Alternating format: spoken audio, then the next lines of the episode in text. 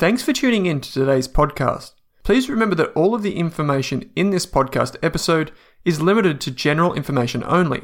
That means the information is not specific to you, your needs, goals, or objectives, so you should seek the advice of a licensed and trusted financial professional before acting on the information.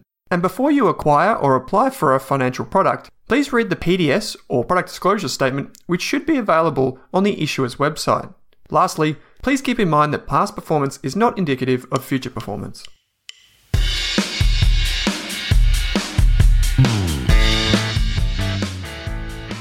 In this episode of the Australian Investors Podcast, I'm joined again by Anirban, who comes from Seven Investing, which you may have heard of before. Seven Investing provides global stock research every month, seven ideas. Uh, I'm joined by Anirban, and we're talking about uh, a few different topics this week. We're talking firstly about inflation and interest rates, the latest from the RBA, and what that means to both investors and homeowners like myself who have chosen to lock in our fixed rate here at home. We also talk about three different companies right at the end of the show that will, should be on your watch list for different reasons. And in the middle, we talk about the big acquisition news from this month, or from the past month, I should say. Those, uh, those announcements include Sydney Airports and Altium's uh, decision to reject a takeover offer.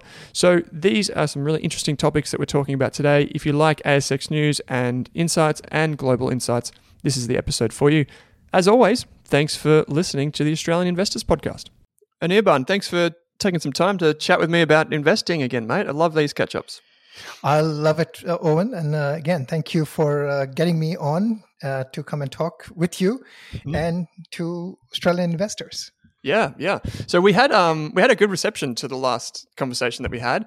With zero preparation, we managed to talk for about forty five minutes, um, which is which is great. It goes to show that maybe uh, maybe we just like talking markets a little bit too much.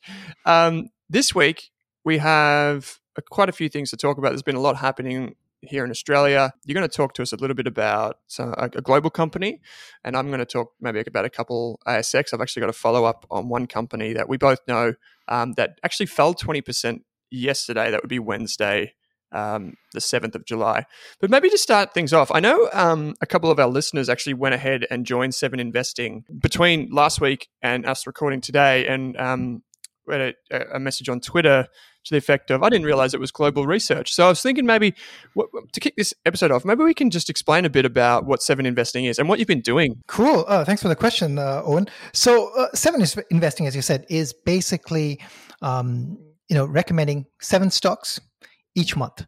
And we, mm. you hmm. know, from seven different advisors. And our advisors basically at Seven Investing, they cover a range of topics. So they might be things like, you know, biotech, you know, um, medical devices, you know, genetic, you know, gene, gene therapy to, you know, gene engineering to, you know, innovative businesses that, you know, are at the, you know, sort of, at the cusp of doing new things that you know potentially can multi-bag you know many times to even steady blue chip quality companies, maybe under the radar blue chip companies that you know this is a whole range of sort of risk reward. Um, as I as I you know you can think of it as you know a little bit of you know some people are looking for 10 baggers some people are just looking to you know maybe do 15% per annum you know which would handily beat the market. Some people are looking for even lower risk you know uh, lower return but still market beating return but you know they might be looking at retail companies. So it's a whole gamut. It's a, it's a, the way i think of it is like a buffet of seven different ideas for investors essentially of different types right? So you know those hmm. with the lower risk, risk tolerance to those with higher risk tolerance. And as, as, as, as you rightly pointed out it looks at us listed companies they need mm-hmm. not necessarily be us based companies they just have to be us listed so for example atlassian which is mm, an australian company uh, but is he, you know headquartered here in, in, in sydney is a fair game for a recommendation in in seven investing because it's listed over in the US, right? So so so so basically, we look at global companies, uh, but those that are listed in the US, and yeah, and and again, we're long term buy to hold investors. So you know, much like you. Um, and those people who know me, you know, we basically invest for the long term. Um, we, you know, we're not scared by volatility and we're looking to beat the market again over sort of the long term. And when I, when I say long term, it sort of varies from you know, but I'd say usually three to five years is the minimum sort of time frame that we are looking at. Um, when investing.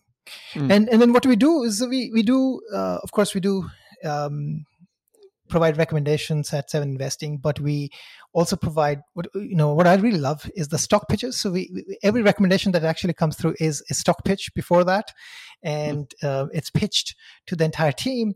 The team asks questions. We actually record that. We have slides, and and that really is a nice way of seeing how an advisor is thinking about a company. What's the thesis? What's the rationale behind it? And I think it, it's a little bit of teaching people how to fish. you know, how do you catch the tuna? how do mm-hmm. you catch the you know the shark? you know, how do you catch the whale if you want to catch the whale? You know, catching the whale probably would be a bad idea. But in, in, in, I'm not trying to get in trouble with the environmental folks here. I, I love whales. Uh, we wouldn't go and catch whales. we but, all do. but we want to we want to have whales in terms of investing whales if we can. So it's um, it's it's yeah. So a little bit of fishing. We also have um, you know company updates that we provide for companies that we have recommended. We have advisor updates, which basically looks at what in each advisor is thinking. We also have so th- those are all on the you know sort of behind a paywall. We have a lot of free articles as well. So there's um, podcasts that are free. So we have regular mm. interviews with people that we do. Um, that's freely available. We have podcasts with our own team that's freely available, not behind a, a paywall. So anybody can go to seveninvesting.com and just click on articles and see. Um, uh, every month we write at least one piece of article that is public facing. So the last month or in July, um, uh, in I was in June, I think. Uh, so we are in July. In June, mm-hmm. we wrote about how each one of us thinks about ten baggers, and I thought, you know, that was interesting perspective to get, you know, from each individual about how they think about 10 bags and that, that's publicly available you know um, so for example i had an article saying you know what are the six things that i look for if i'm trying to hunt for 10 baggers and, mm-hmm. and i could could see there's some commonality between how say I think and how Simon um, or Matt thinks or Steve thinks, and we you know and, compare and contrast that. So yeah, that's what we do in a, in a nutshell. Global investing, um, a lot of uh, innovative, you know, sort of what I, a lot of our recommendations are sort of what I call bleeding edge style. So, you know, bleeding edge is mm. even ahead of sort of leading edge. Uh, these are companies that are sort of at the forefront of things that are changing how things are done.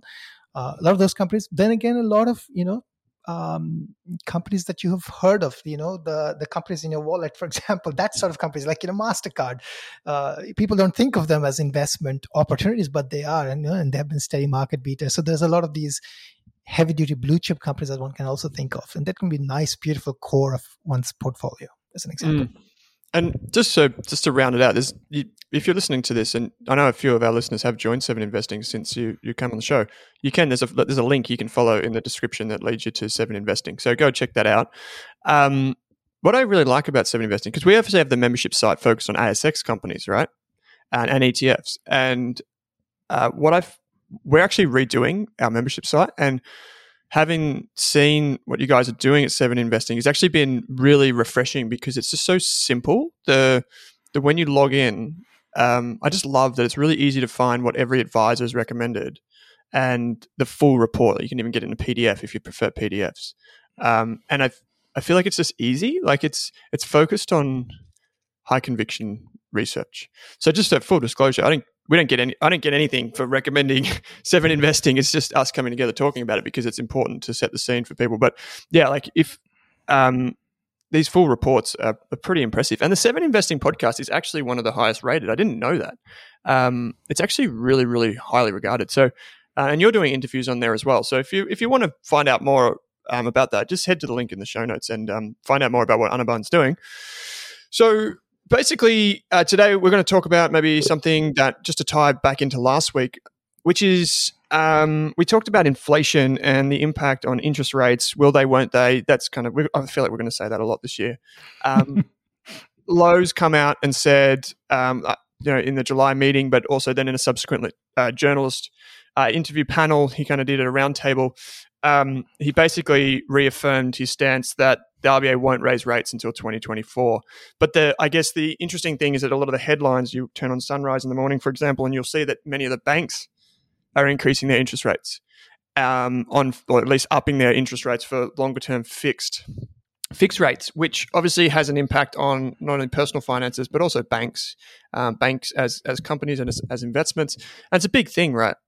Um, we've we ha- we've seen a massive slowdown in in wages growth since since COVID, um, and even in the lead up to COVID, that impact on wages growth. But we had, I think it's fair to say, mate, that we had very strong wages growth for quite a long time in Australia, at least twenty years, right? Mm-hmm. And and so I guess the thing is that people are really worried about this. We talked about this at length last week. Basically, it's going to have to come down to where inflation ends up over the next, say, one to two years. That's my opinion. And uh, what Lowe said is effectively wages growth has to get back above 3% for them mm-hmm. to be serious about moving the needle. Um, they've wound back. The thing that probably caught people off guard in the last week in July, the first week of July, sorry, uh, what's caught people off guard is the bond buying program has been wound back ever so slightly. And I guess just how does this actually lead to anything that's worth noting for investors is I guess, you know, we talk a lot about the the investing component when we when we come on the show. But the other thing that people tend to underestimate is that a lot of people have mortgages, mm-hmm. and it's a really easy thing to do to make sure you're getting the right rate. Um, last year, when we bought our house out here in Upwey, which is in the eastern suburbs, we're just chatting about houses off off air. Um, we went eighty percent fixed, um, and we got about two point two percent, which, when in the scheme of things, is so low. To think that you mm-hmm. can get rates that low. Um, so we did 80% fixed, which then gives us 20% to have our offset account attached to a variable loan. I've heard of some um, rates two or three years forward getting locked in below 2%, which mm-hmm. is really impressive. Um, just some just some numbers here that I'll throw out. Um, the international, uh, the Bank for International Settlements uh, and there was some data that showed last year, end of last year, 2020, that is, Australian households spent 13.6% of their income on home loans. I thought it was a lot higher than that, um, but it's actually down from 17.6% in 2008. And only one third of households in Australia have home loans. Um, so I thought that was really interesting because, I mean, I, we hear so much and we talk to people that still say their home loan is such a big part of their life, and it is. Um, I guess that caught me off guard. Would you have thought it was that low? Yeah, so I was, you know, I was looking. I didn't get a chance to, uh, so I'm not really sure. We might have to check back. Maybe next week. I didn't get yeah. to do research. It's we might have to check back what what the ABS data actually says for this, right? Um, hmm. I thought, I personally also thought the same thing as what you thought. That I thought that our home ownership, actually, I thought in Australia is much higher than, for example, say compared to the US. That was my impression, but maybe I'm wrong. Um, my mm. impression was that it's not 30%, but it's somewhere in the in the 60% mm. zone. Mm. Um, so I don't know what how they're calculating this. Is again, a lot of these things depend on calculations, right? How things yeah. are being calculated and things like that. Um, but what this actually said to me is that it's actually where if only one third of households have home loans, it actually set, reminds me that you know, this is this old kind of, I guess the debate comes back to inequality and, and all that type of stuff. But um, it actually says to me that maybe the economy is actually in a lot better shape than it is previously. And we talked last week about um, inflation and wage inflation in terms of, and, and, and the impact that technology is having. You know, this globalization and the, you know, the disruption that technology is having, making our lives more efficient. Mm-hmm. Um, what's interesting from this, just one little anecdote, was that um, I think this comes from CBA. Um, so 20% of mortgages um, were fixed rate um, mm-hmm. at the start of COVID, and now they're around about 30%. Mm-hmm. And CBA's data for 2021 suggests that it's as high as 50% of new loans coming through, both of investors and owner occupiers, are fixed rates. So people are genuinely concerned about rising rates now. Um, I guess even if it's even if the RBA is not moving, seems like a lot of homeowners are. Yeah, so I'm I'm in the same same bucket as you. Like you know, I I believe that if you can fix at two percent or something thereabouts, then I would you know I've fixed a large chunk of our loan um, mm. you know and and i would actually repeat that. If I, somebody gave me a five year option i would actually do that because you know i'm a, a, I'm, I'm almost certain i can generate more than 2% return yeah. myself. Um, and you know and if i can generate let's say 10 then you know it just makes it's it's, it's, a, it's a common sense to just you know fix this at 2 and invest the rest of the funds. Um, so i think that makes a lot of sense. And the the only thing that I can think of that you know, so the RBA might, for example, say that we wouldn't increase rates.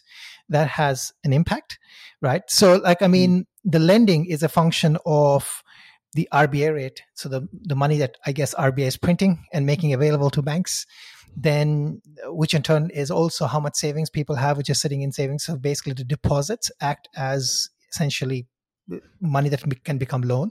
And then, of mm-hmm. course, that doesn't suffice. So you need to borrow the remainder, maybe another 30% or so, or 40% of the funds come from overseas, right?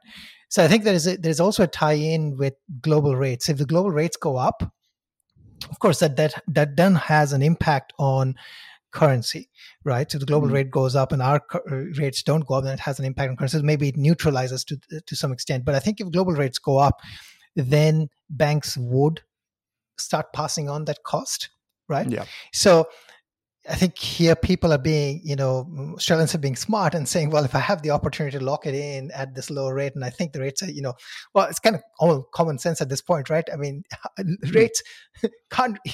We hope they're good. Not they're not going to be negative, right? Then they can't really go any any further below than this. Or even if they go below this, there's going to be, you know, probably one one point seven five percent or maybe one point eight percent versus two percent, which is minuscule. But you know, it yeah. can actually go up on the other side quite a bit.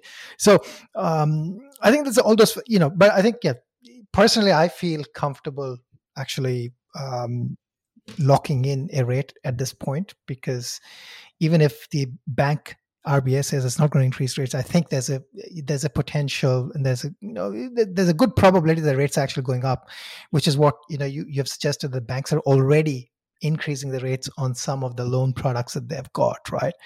Uh, mm. Which which makes which makes sense. So yeah, yeah, and, yeah. yeah. Go ahead, Owen. I was just going to say, yeah, and that's the, um, I guess that's the thing. Like, it's like an asymmetric bet here. Um, you've, you, you know, your downside is probably how low can it go? Maybe one point seven five percent, just common sense approach here, rule of thumb. Mm-hmm.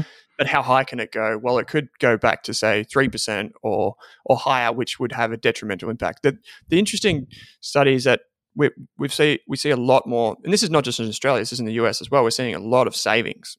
People are squirreling money away, um, and whether that's just taking advantage of low interest rates, putting in offset accounts, um, whatever the case may be, they're just putting money away. And um, I think if you do that in conjunction with locking in a rate, I think regret minimization framework would suggest that it makes sense to consider locking in part of it. Absolutely. I mean, what's interesting, what I find really interesting also is that you know different um, countries have different sort of setups, right? So one of the one of the you know, so for example, people in Australia wouldn't think about you know taking their keys and just handing it over to the bank and walking away. That doesn't have that happens. That has happened in America, right? Do you think that doesn't really can't really happen here? So in foreclosure of that form, uh, foreclosure where it's closed by the actually the homeowner, not by the bank, right? But there's another d- difference that I think people don't think about, which is which is interesting. I think in in the U.S. you can actually get a 30 year loan. Yeah at a fixed rate right? Yeah. so uh, which has a very interesting impact. What what it does is when the interest rates go down people are refinancing. You can always refinance your loan to a lower rate right? Because the interest rate has gone down. So you had a 5% loan and the interest rate went down you can now get a 3% loan. Even if the interest rates go up it only affects at that point the new cohort mm. right Whereas in Australia, if the interest rates go up, not only impacts the new cohort, it actually impacts the existing cohort because of the mm. percentage of variable loans. And because we don't have 30 year term loans, right? You know, maybe we can get a five year loan, fixed loan, but that's probably, you know, that's pushing the boundary. I have not seen anything mm. like, you know, I've typically seen most of them at two to three year loans, right? Yeah. Fixed, fixed term loans, but, you know, five years maybe is pushing the boundary. So I think there's, there's differences to think about in different economies sort of you know and therefore different levels of savings would make sense right because in if if you knew that your mortgage is only going to be 4% of whatever amount you owe right then that's different from not knowing whether it's going to be 4% or 6% because those 2% can actually make a difference so mm. Mm. Yeah, I'm just thinking of the implications of having a 30 year locked locked in loan, where it's if the the lower it goes, if you can just refinance and lock it in again. You'd be crazy not to. I, I think you know that that's that's the one thing. I mean, in Australia, like you said, we can use the low interest rates to save more if you lock it in and then prepare for that kind of rate shock that might come in three to five years. Um, if it comes, you know, we talked last week about maybe this is something that's a bit tran- more transient.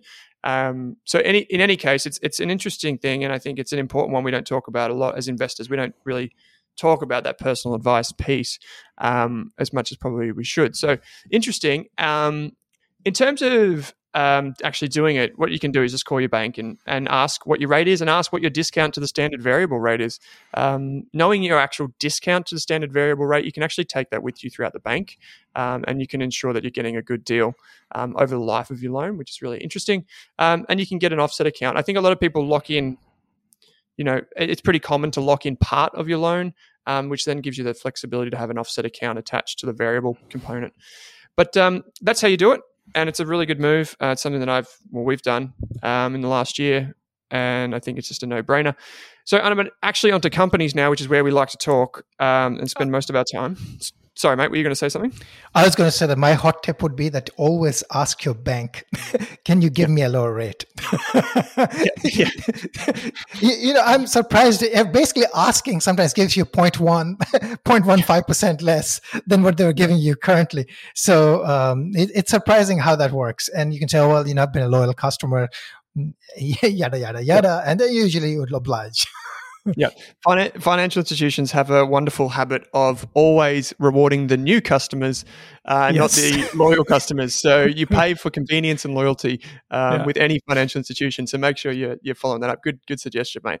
Um, okay. So this week in investing, um, and it's not just this week, it's probably this past few months, um, we've seen a lot of acquisition interest. So, um, most recently, it's been Sydney Airport, which you're about to get into. Before that, a company that we both know reasonably well is a company called Altium, um, which also received an offer and then subsequently rejected it. Um, why don't we go? Why don't we take them one at a time?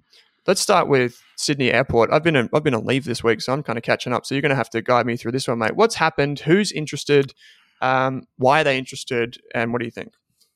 Yeah, so it so the Sydney Airport one is is basically a consortium. So it's a consortium of I think a super fund, uh, some PE, a bunch of people basically with a lot of money mm-hmm. are, are, saying, well, we can take this thing private.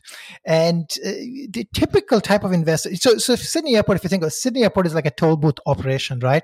Um, mm-hmm. When things are normal. So it's a toll booth operation because you know it basically makes money off you know planes taking off and landing. So the, you know, some fees associated with that. Um, planes parked, it makes some money off that. It makes some money of retail. So it's basically a function of the, you know, the, the traffic volume going through the airport, which in normal times is pretty, you know, we know how much that is and we know how much typically that grows. It's, it's a classic steady income, um, you know, it's you know the way you can think of this is it's basically a a, a, a, a you know a bag of debt attached with a runway that pays that, that has steady income coming in and that can therefore pay some distribution uh, over time so it's it's and, and this is not just true for sydney airport for any well-run airport around the globe they tend to be especially international airports with high interest they tend yeah. to be um, great investments for steady income you know and some growth as well yeah. So, given that the airport is effectively shut because of COVID and, and the border closures, uh, this is an opportune time for someone looking to, well, you know, I can buy this at a bit of a discount and then I can lock in. So I've, you know, I've locked in a bit of a discount and then I can, of course, over time get the free, you know, the cash flow that this business is going to generate, which is perfect for, you know, um, you know, say super funds, right? Or a pension fund that wants to generate a certain income over time you know steady income over time on a on a certain investment dollars right? So return on invested capital for example. So it doesn't surprise me that it has come in right now. And um, you know they could take the company take it private. If you take it private you now no longer are subservient in many ways to the market participants right?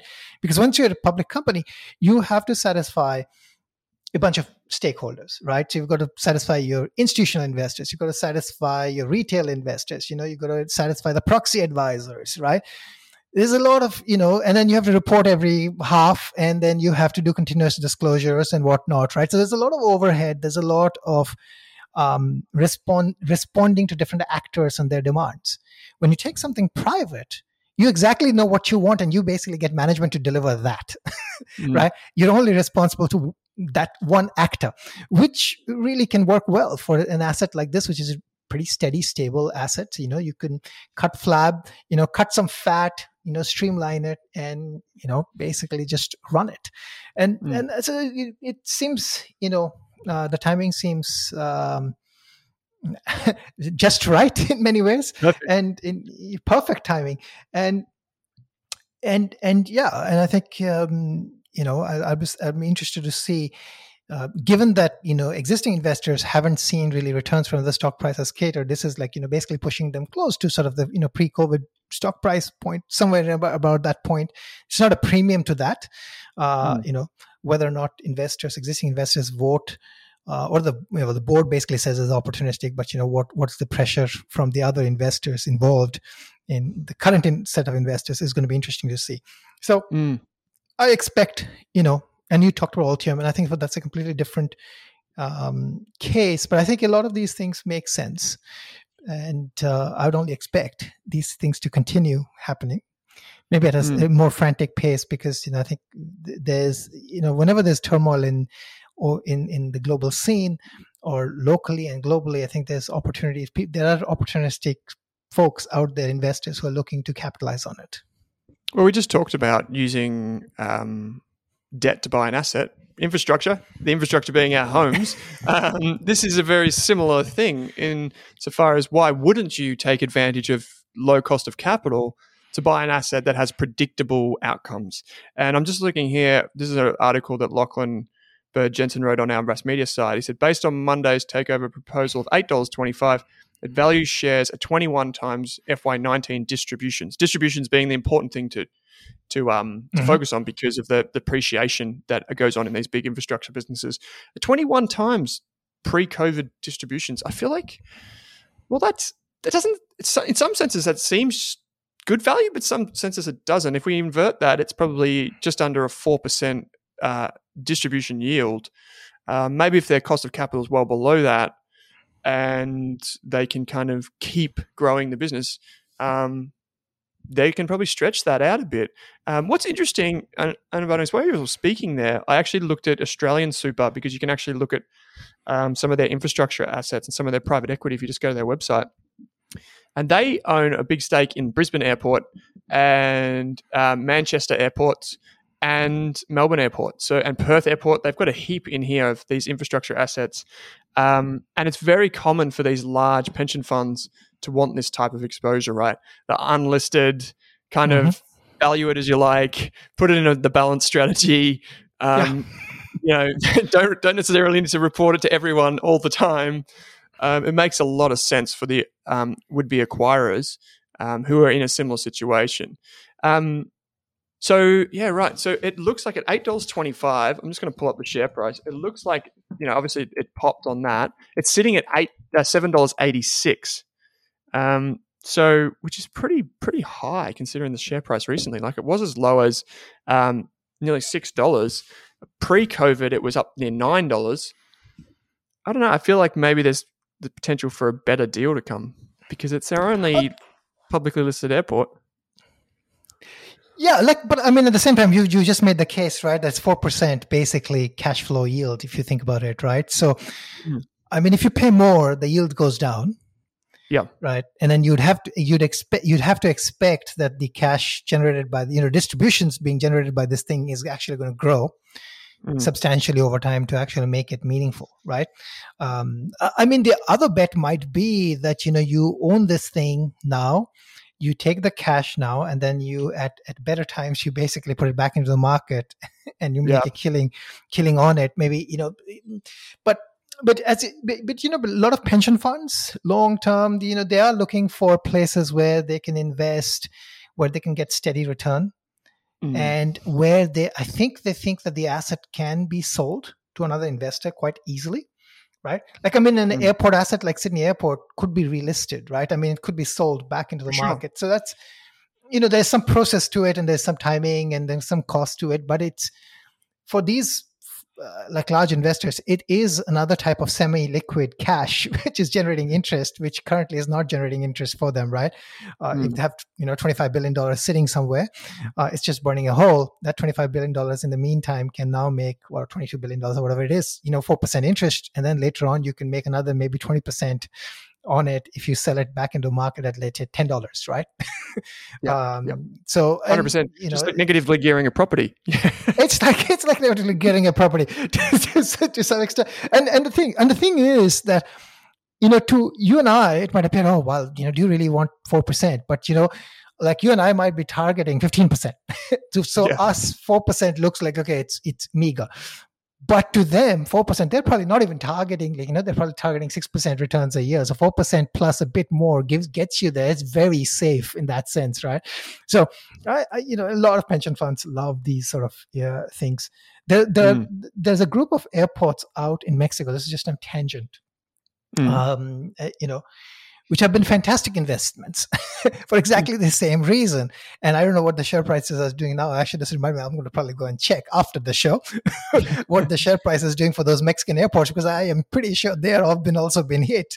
Um, you know, and uh, they they could potentially be great investments if the if the share price is, is hit. You know, you could just buy it for arbitrage re- reasons, and you can think that well, in a couple of years' time, when it goes back to pre-COVID level, um, if the share price is already not there, you would think that the share price would go there, and they're pretty durable assets. So, mm. yeah, I think yeah, interesting play from very interesting play, and um, also you know the the private equity angle um, and the kind of that that typically when they're baking in IRRs for their their their valuation multiples, um, what they will be looking at is can we break apart some of this business? Can we can we take this out? Can we put that in? Um, probably doing things with more flexibility than, as you said earlier, on a private company has the ability to do. So that's a really interesting one. Speaking of using thinking of synergies and that type of thing, the other company which you and I know probably more so than Sydney Airport is um, Altium. So mm-hmm. the software developer for printed circuit boards. Um, maybe I'll throw it over to you again, mate. So what are we what are we talking about here? What what happened? And then maybe we'll just riff from there. Yeah, so like Altium, uh, one of the leaders in printed circuit boards. So printed circuit boards are basically these, uh, you know, green-looking things that are inside most mm. electronic things, which basically is a bunch of circuitry put together. So even if you have a smart toaster, which might actually have a circuit board inside it, your car has a circuit board, your computer has a circuit board, and um, yeah, so it's most electronics run on circuit boards, and you need a, a PCB software to basically build it. And mm. uh, Altium makes one of them that's used by you know global companies worldwide. Mm. Now, for Altium, I think the interesting thing is that its growth has slowed down. It, ne- it never was like you know a fifty percent grower, right? It was always a slow grower, crazy high margin, right? And and that's one of the things about software companies is if you have written the software, you can keep selling it again and again and again to other people, and you can make yearly revenue off your existing folks. So you've got essentially an upfront investment and some maintenance investment. And if you don't have uh, requirements for strong growth, your sales and marketing expense is pretty low that means your operating income is actually on a, as on a margin basis is going to be pretty high, which mm. you know had you know uh, Altium has like 40, 50 percent, close to fifty percent maybe operating margin, just off the top of my head, but somewhere in that mm. ballpark.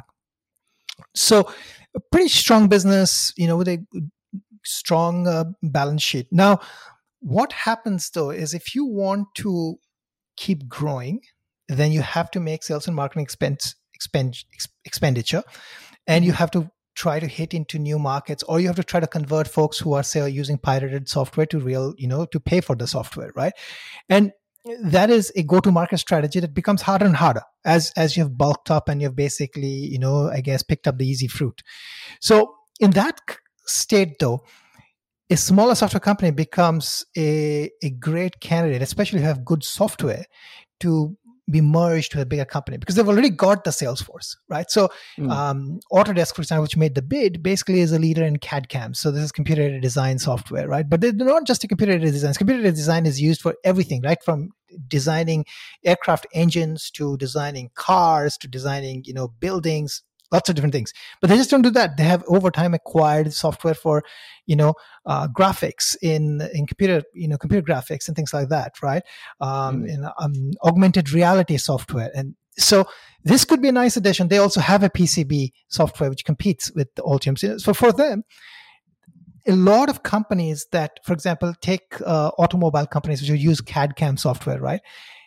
They also need a PCB software. So you could basically just add on and bundle things and sell. So it's like, you know, basically you have existing customers, you can cross sell to them. You can use your large sales force to cross sell to other people and, you know, basically expand your market's reach. So I think for a company like Autodesk, it makes sense to have this type of add on, which you can then, you know, you don't have to build the software, but you can sell it. And I think you can accelerate growth.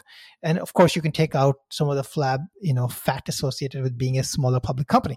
So uh, that's the strategy for them. Of course, um, Altium, of course, rejected the deal, saying the deal was not, you know, didn't fully value them. Although, you know, on the on the surface, I mean, it looks like they're paying a pretty high multiple.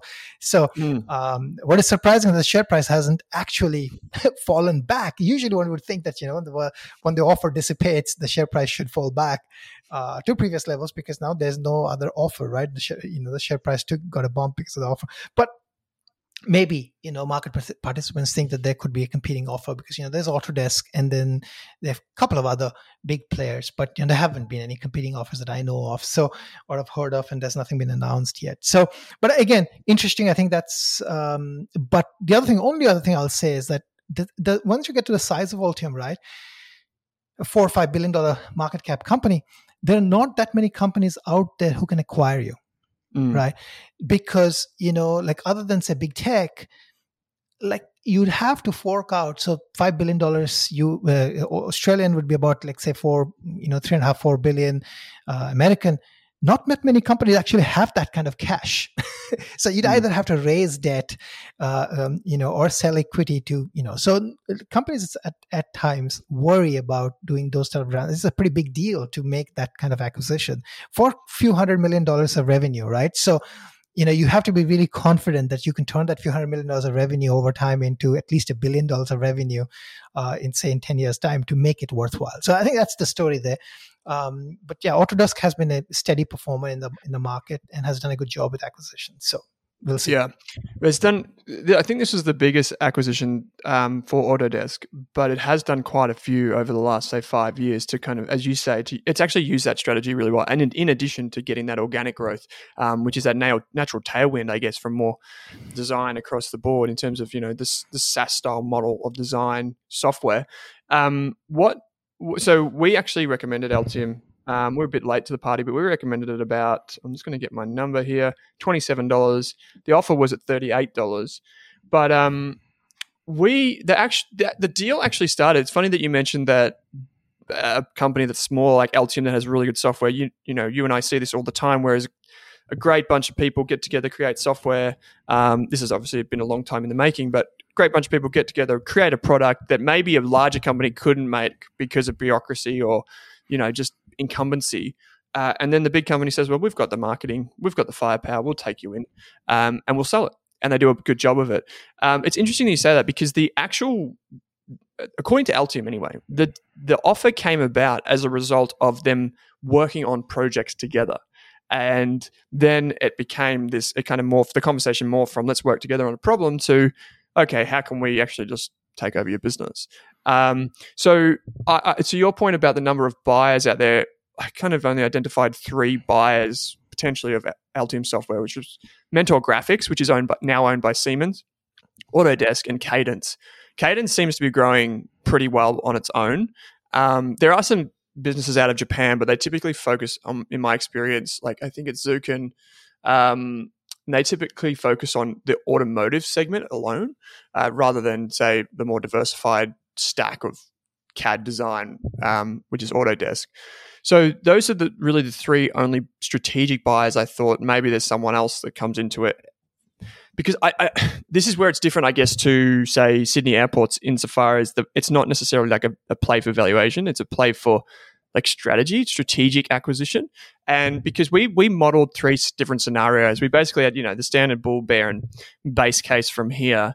Um, myself and our analyst Catherine worked on this, and you know we were trying in our bull case, we were effectively taking what management have been saying for years as their forecasts, um, which have been slightly, you know, they say they they pride themselves on acquisition, but in my opinion, at least, yes, but no, you know, you take it with a, a pinch of salt. And so, if, even if we just apply a reasonably low discount rate of nine percent, um, we had a bear valuation of twenty seven dollars base valuation, which is probably our gut, you know, our gut feel, thirty two and a half. Um, bull case was forty six dollars.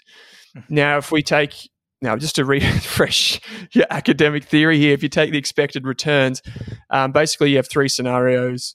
Um, you know what the return profile would be at those different valuations. What's the probability of those occurring? Even if you take, um, you say it's a 15% chance it hits our, our bull case, 35% for another offer, slightly higher at $40, falls back to $32. We say give that a 35% probability falls to the pre takeover price um, of $27, we'll give that a 15% probability. All up, you multiply them together, sum them up, sum product if you're using Excel, and you get to a negative expected return of 4.4%. All that's to say, if I lost you there with numbers on a podcast, that basically the offer, in our opinion, was very fair. Mm-hmm. Um, it was actually, I think actually $38 was a very fair valuation um, and it reflected the tr- strategic nature of Autodesk's position rather than say a valuation play in itself. So it's interesting that Altium has stayed so high since the offer. Um, I found that to be, I find that to be quite interesting, to be honest. Yeah, I agree with you. Actually, uh, you know, um, that completely makes sense. Actually, one player. I was just searching this up. You know, we do research on the fly sometimes, right? so speaking, I was listening to you, and and uh, and as so the the other uh, player that can be is, is, is a potential player, and this is another company that actually um, Altium has collaborated with is Dassault right? Oh, of so course. Dassault, yes, yes Dassault yes, is the fourth sort of. So that it's not it's not um, there are multiple players, but I think you know, as you said, I think Autodesk made a fair. Actually, uh, in my opinion, Autodesk was paying a pretty high premium, right? You know, 30 times sales yeah. roughly or something like that for a company growing at 10%. Um, you have to be really confident that it can deliver with, you know, less than $200 million odd revenue. You have to be really confident that you can actually grow that substantially over time. And, mm. um, you know, to, so I, I was not really sure why you would you would knock back that kind of offer mm. right? And to your point the other point that you were making i mean that's true um, that you know it feels a little bit like okay you know you develop this software and then somebody takes it away. But that's the thing right? I mean it is really hard like these are step changes right? It's it's one thing to first you know when i say like if you look at small software company getting to 100 million dollars of revenue is a big deal right mm. And then from there to a billion dollars of revenue is another big deal. And from billion to like, you know, those factor of 10 multiples are really hard. And there mm. aren't many software companies, actually, I think there are none on the ASX that have a $10 billion revenue, right? Mm. Because it is mm. it really the number of companies that actually get to that range is very few and the number of companies which have a billion dollars of revenue is also very very few right so um, so i think mergers acquisitions make sense in that sense because you can you know you can use existing firepower sales and marketing r&d um, to you know you basically are getting more done with less. Um, so i think there was some rationale from their point of view but yeah. very interesting. We'll see what happens right? We'll see if there's mm. a counter offer mm, yeah yeah we'll see. Um, yeah uh, Dassault, Dassault. I don't know how to pronounce it. Some one of our French listeners can probably pronounce this for us. Dassault, um, I think, is the correct pronunciation, right? Or yeah. that's so I think. yeah, we'll go with that. Um, they have because I remember because the the collaboration was on SolidWorks, which that's is right. the soft. That's the really impressive software that I used at uni when I was studying engineering. Um, yeah, so if you if you if you think of SolidWorks, if you've studied engineering or any type of computer aided design, that's the type of space that Altium op, uh, operates in. Okay, so we're, we're we're 42 minutes in, mate. Uh, we're probably we've got some some companies to watch. Why don't we um why don't we fly through these? So three companies to put on your watch list. Last week I mentioned a company called CleanSpace, which does um, basically positive airway for masks and and in environments like healthcare and industrial space. And I mentioned that the reason we couldn't recommend the company inside our Beyond, our Rask Rockets Beyond program was simply because if we think about investing in researchers drawing a mosaic or piecing together a mosaic or drawing something, you know, they connect the dots. We just simply didn't know where the next dot was going to be when we are trying to draw this picture. And basically, the company has since come out and said, um, second half revenue, they expect to report $10.2 million. So that would mean full year revenue is 50 million, say. Um, if you think about that sequential step off a cliff, really, it's gone from nearly $40 million in the first half to $10 million in the entire second half. Um, they, they talked about, you know, some weaknesses, obviously with COVID, oversupply. But what was really interesting, um, which kind of caught me off guard and caught our analyst team off guard, was that how little um, was being contributed from the industrial component of the business. So they sell direct to hospitals via their own selling, um, which is great margin. They make a lot of money from that. But the industrial side of the business, which is like mining, um, manufacturing, etc., um, that's sold through distributors, and that actually slowed down dramatically too, which you would expect because you'd expect a spillover of mask oversupply. You know that spills over into another adjacency. If you've got an N95 mask sitting in your warehouse, or you've got 10 million of them, you're not just going to sell them to the hospital because that's what you're used to. You offer them to the mine as well, um, and so basically the industrial side of the business has slowed down um, below what we thought was a baseline. So that obviously impacts our valuation. The company's got lots of cash, good margins. Um, it's now valued at, and this is again on the fly, according to Google Finance, which isn't always correct, 130 mil market cap. Company fell 25% yesterday before coming back to end, down 7%, I believe. Um, at, at 130 mil market cap, it's got about 40 mil of cash. enterprise value around 100 mil. If it can get back to something decent in terms of revenue run rate, those margins should start to kick in, um, and it might actually be profitable for you know in that 12 to 24 month period. We'll wait and see. It's one for the watch list. Interesting company called CleanSpace on the ASX under the ticker code CSX. Anirban, over to you. Have you you've got one for us. I've got one. Yeah, I'll make it quick. So I've got a company from the New York Stock Exchange called Paycom Software. The mm. code is P A Y C. And the easiest way I can describe this for uh, investors who are maybe familiar with ASX companies is if you've heard of a company called Elmo in Australia, uh, which makes human resource software, you know, software for recruitment, software for training, software for, you know, leave, roster management, and things like that, combined with uh, paying that's you know so basically payroll that's what paycom mm-hmm. does. Um, similar sort of market strategy but focused on so they're focused on the small to sort of the medium scale enterprises basically looking at companies at about 5000 between 2000 to 5000 employees in, in the oh, us right. and uh, yeah this has been uh, you know it's been a fantastic founder run company. It has you know pretty high retention rate of 90% it has grown at a steady rate. It's probably got about 5% of the market maybe now. Mm-hmm. Uh, you know, has been a very good performer, solid performer uh, in portfolios in the last, I think, five years. It's up probably eightfold. And, you mm-hmm. know, it's still a small company uh, from an American mm-hmm. Uh, company size. It's $20 billion market cap. Uh, right now, about $20 billion market cap. I personally hold it. I think, you know, it can be a great investment for the long term, you know, but something to, you know, again, really simple business, uh, but uh, one that I think can do really well over the long term. You know, steady, steady type of business. Yeah, twenty three billion market cap. That's um, a small to mid cap. Maybe if you're investing in these hyper growth technology companies. One question for you, uh, because mm-hmm. I, I came across it this week because I was looking at an Australian um, HR business. It wasn't Elmo; it was another company. Um, and I, am familiar with um, ADP. Mm-hmm. If um, automatic data processing, I believe is the full name. Um, yeah how is it different to how does it differ to that? Yeah so they're all similar space. So one of the things that this company does is it focuses exclusively on the small to mid-sized sort of companies right, right. of course adp serves similar companies as well.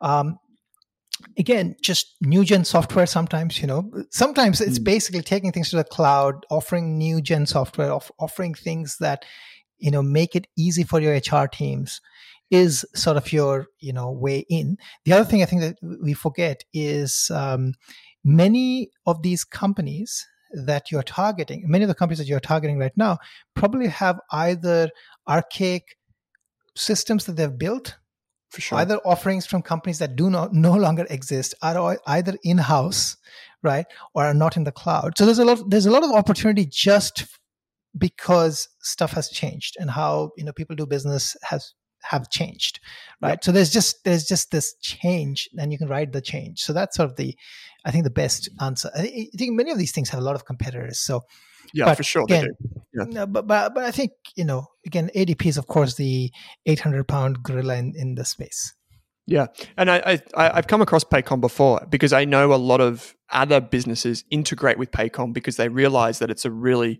um, impressive piece of piece of HR software. Um, so that's I find that's always a pretty good tell for a business. If developers are building into it, then they think their clients or they think um, that th- this is an important sticky piece of software that goes to the core of businesses.